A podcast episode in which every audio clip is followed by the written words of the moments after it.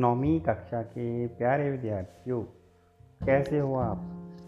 आज हम हिंदी की पाठ्य पुस्तक का पाठ नंबर 11 पढ़ने जा रहे हैं।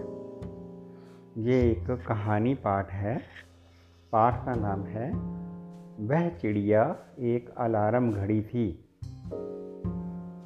पाठ को कहानीकार गोविंद कुमार गुंजन ने लिखा है।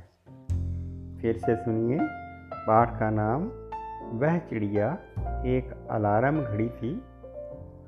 कहानीकार का नाम, गोविंद कुमार गुंजन। तो आइए कहानी का सार समझते हैं। कहानी के बारे में जानकारी प्राप्त करते हैं। कहानी कुछ इस प्रकार है। वह चिड़िया एक अलार्म घड़ी थी। गोविंद कुमार गुंजन द्वारा रचित एक श्रेष्ठ श्रेष्ठ कहानी है। लेखक ने अपनी इस कहानी के माध्यम से मनुष्य की आदत पर प्रकाश डाला है।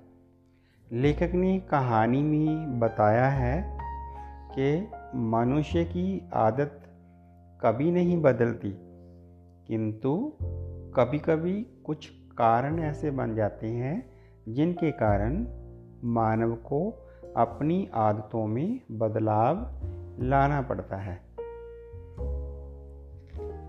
तो कहानी कुछ इस प्रकार है। बाज़ार में पहले अलार्म घड़ियाँ खूब बिका करती थी। वर्तमान समय में मोबाइल फ़ोन में अलार्म रहने के कारण इनकी मांग लगातार कम होती जा रही है। पुराने समय में अलार्म घड़ी का अपना विशेष महत्व हुआ करता था। बच्चों की परीक्षा के समय अलार्म घड़ी उन्हें सुबह सवेरे उठाने का काम करती थी। सुबह किसी यात्रा में जाना होता तो अलार्म घड़ी सुबह जल्दी उठाने का काम करती थी। जिस प्रकार आज सभी के पास मोबाइल फ़ोन है उसी प्रकार पहले सभी के पास अलार्म घड़ियाँ नहीं हुआ करती थी। घड़ी उपहार में देने की वस्तु हुआ करती थी। परीक्षा में पास होने पर घड़ी दी जाती थी। कॉलेज में प्रवेश लेने पर तथा ससुराल पक्ष वालों की तरफ़ से घड़ी अवश्य दी जाती थी। कई सरकारी विभागों में भी सेवानिवृत्त निवृत्ति। सेवानिवृत्ति रिटायरमेंट सेवानिवृत्ति पर घड़ी देने की परंपरा थी। लेखक को पहली बार हाथ घड़ी उस समय मिली थी जब उसने कॉलेज में प्रवेश लिया था। प्रवेश मैंने दाखला।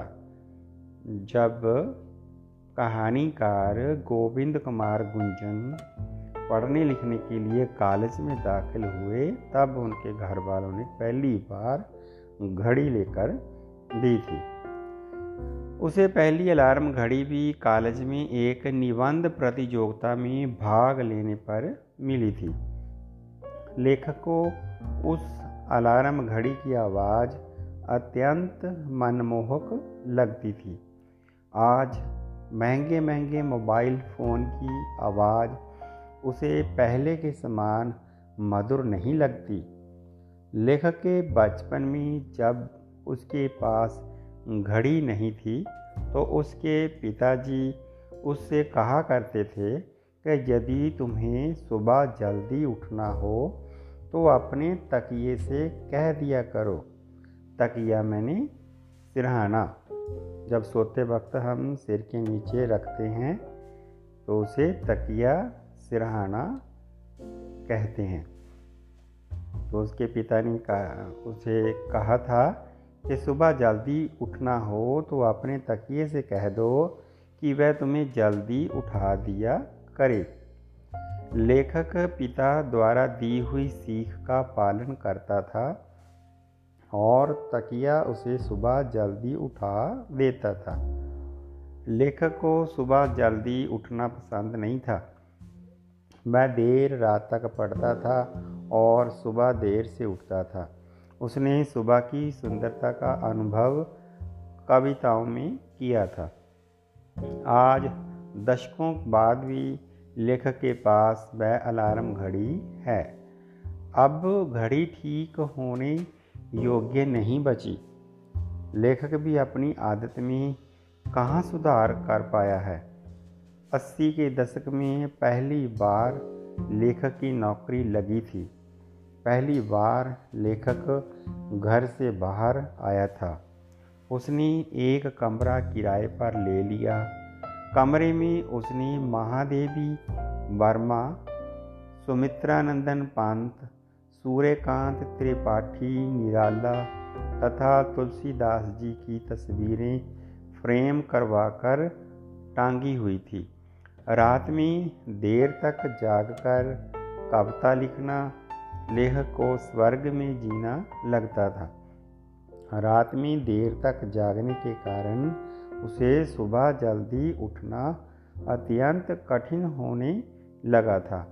वह अक्सर देर से दफ्तर पहुँचता था। लेखक ने जो कमरा किराए पर लिया था, उसमें मात्र एक ही दरवाज़ा था। कमरे में हवा आने जाने का दरवाजे के अतिरिक्त अन्य कोई दूसरा रास्ता ना था। पहले की तरह तकिया अब लेखक की बात नहीं सुनता था। तकिए वाली बात जो थी, वो उसके बचपन की थी, पुराने ज़माने की थी। लेखक अपनी किताबों की दुनिया में खोया इतना बेखबर था कि एक चिड़िया ने कब उसके कमरे में टंगी हुई पंत जी की तस्वीर के पीछे अपना घोंसला बना लिया, उसे पता ही नहीं चला।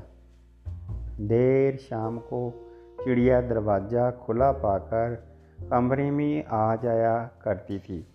एक सुबह चिड़िया लेखक के सिरहाने बैठकर ची ची की ध्वनि करके उसे उठाने का प्रयास कर रही थी। उसकी ध्वनि में लेखक को गुस्सा नज़र आ रहा था। वह चाहती थी कि लेखक उठकर दरवाज़ा खोले और वह बाहर जाए। दूसरे दिन लेखक की नींद फिर देर से खुली। इस बार फिर चिड़िया की झुंझलाहट भरी चहचहाट ने उसे जगा दिया। पलंग के सिरहाने बैठी चिड़िया उसे देखकर नाराज़ हो रही थी। कि वह अभी तक क्यों सोया हुआ है? तब चिड़िया ने अपनी चोंच से लेखक की रजाई का एक कोना पकड़कर उसे उठाने का प्रयास किया। प्रयास मैंने यतन, प्रयत्न, कोशिश। ऐसा करने से चिड़िया को तनिक भी डर नहीं लग रहा था। चिड़िया के द्वारा इस प्रकार से जगाने पर लेखक को अपनी माँ की याद आ जाती थी। उसकी माँ भी इसी प्रकार सुबह सवेरे जल्दी उठाती थी। अब लेखक ने वास्तव में सुबह सवेरे का सुंदर दृश्य अपनी आँखों से महसूस किया। उसने अब चिड़िया के साथ जल्दी उठना सीख लिया था। आज भी लेखक उस बात्सल्यमयी चिड़िया के उस उपकार को बहुत ही कृतज्ञता से महसूस करता है, जिसने उसे सुबह की मनोरम तथा मनमोहक छवि के दर्शन कराए और उपहार में ओस के मोती तथा नए खिलने वाले फूल भी दिखाए। तो यहाँ पर ओस है, पंजाबी में तरेल। ओस के मोती और नए फूल दिखाए। कहने का भाव कि लेखक पहले जल्दी नहीं उठता था, देरी से उठता था, उसे पता ही नहीं था कि सुबह का समय जो होता है कितना अच्छा और मनमोहक होता है। तो चिड़िया के द्वारा उठाए जाने पर ही उसे सुंदर सुबह का दर्शन हुआ। तो ये थी कहानी वह चिड़िया एक अलार्म घड़ी थी। गोविंद कुमार गुंजन द्वारा लिखी हुई। आइए इस पाठ के अभ्यास में का भाग विषय बोध, लघु प्रश्न, उसके बारे में जानकारी लेते हैं। बाज़ार में अलार्म घड़ियों की मांग क्यों घटने लगी है? तो उत्तर में लिखेंगे मोबाइल फ़ोन में अलार्म उपलब्ध रहने के कारण बाज़ार में अलार्म घड़ियों की मांग घटने लगी है। दूसरा प्रश्न, लेखक को कॉलेज में पुरस्कार में कौन सी घड़ी मिली थी? तो उत्तर में लिखेंगे, लेखक को कॉलेज में पुरस्कार में अलार्म घड़ी मिली थी। पुरस्कार मैंने इनाम, कॉलेज में उसे इनाम मिला था, एक अलार्म घड़ी। तीसरा, लेखक को कविताओं में डूबे रहना कैसे लगता था? उत्तर में लिखेंगे, लेखक को कविताओं में डूबे रहना स्वर्ग में जीने जैसा लगता था। चौथा प्रश्न, चिड़िया कमरे में दीवार पर लगी किसकी तस्वीर के पीछे अपना घोंसला बनाने लगी थी? उत्तर में लिखेंगे, चिड़िया कमरे में दीवार पर लगी हुई सुमित्रा नंदन पंत की तस्वीर के पीछे अपना घोंसला बनाने लगी थी। पांचवा प्रश्न, लेखक अपनी कौन सी दुनिया में खोया रहता था? कि चिड़िया की तरफ़ ध्यान ही नहीं देता था।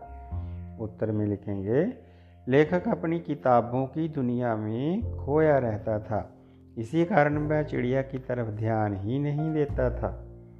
छवा प्रश्न छठा प्रश्न लेखक के लिए अब अलार्म घड़ी कौन थी? तो उत्तर में लिखेंगे लेखक के लिए अब अलार्म घड़ी चिड़िया थी। अगला प्रश्न, चिड़िया ने लेखक को कौन सा रतन दिया था? उत्तर में लिखेंगे, चिड़िया ने लेखक को उषा सुंदरी रूपी रतन दिया था। उषा सुंदरी। तो ये थी कहानी और उसके लघु प्रश्न। वह चिड़िया एक अलार्म घड़ी थी, गोविंद कुमार गुंजन द्वारा लिखी हुई। मुझे पूरी उम्मीद है कि मेरे नौवीं कक्षा के विद्यार्थियों को कहानी अच्छे से समझ आ गई होगी। घर में रहिए, सुरक्षित रहिए ऑनलाइन पढ़ाई करिए। माता पिता की आज्ञा माने, गुरु का आदर करना जाने। फिर मिलेंगे अगले पाठ की ऑडियो में। इस पाठ को सुनने के लिए, समझने के लिए आप सबका बहुत बहुत धन्यवाद।